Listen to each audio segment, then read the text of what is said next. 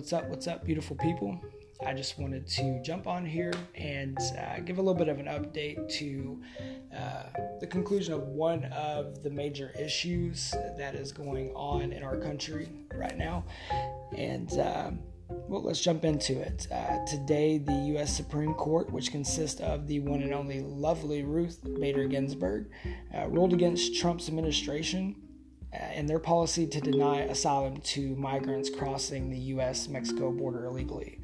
Uh, the top court did reject the policy 5 to 4. Now, I will be happy to explain this to you a little bit in case you are not real familiar with the issue uh, or if uh, you've just been living under a rock uh, as of late. I believe it was back in November the Trump administration announced sweeping changes to the asylum system, uh, which essentially be blocking people who enter the U.S. between ports of entry from seeking asylum. Uh, most believe that it was the government's attempt to limit the ability of the individuals taking refuge in our country. If you're not familiar with what the asylum system is, then I'll give you a quick rundown.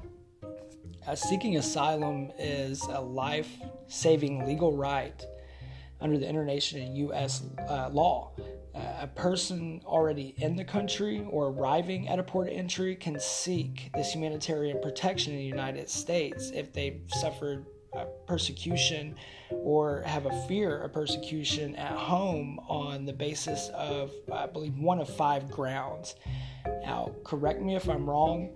Um, I tried to do a little bit of research on you know the topics that I talk about, but I want to say those five grounds uh, would be race, religion, nationality, uh, political opinion, and membership in a social group. Now, really, the difference between refugees and asylum seekers is that refugees apply for status from outside of the United States whereas asylum seekers are already in the United States or arriving at the borders when they apply.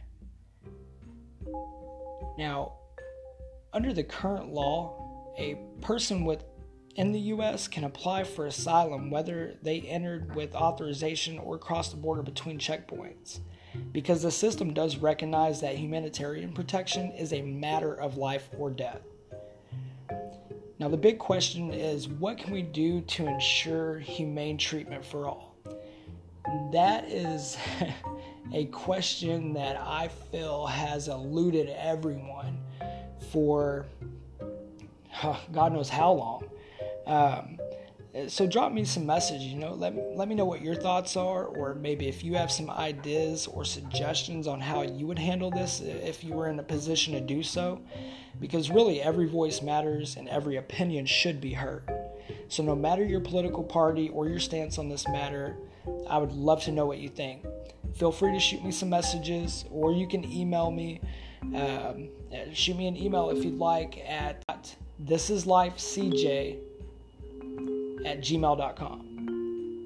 And as always, thanks for listening. I'm CJ and I'm just me.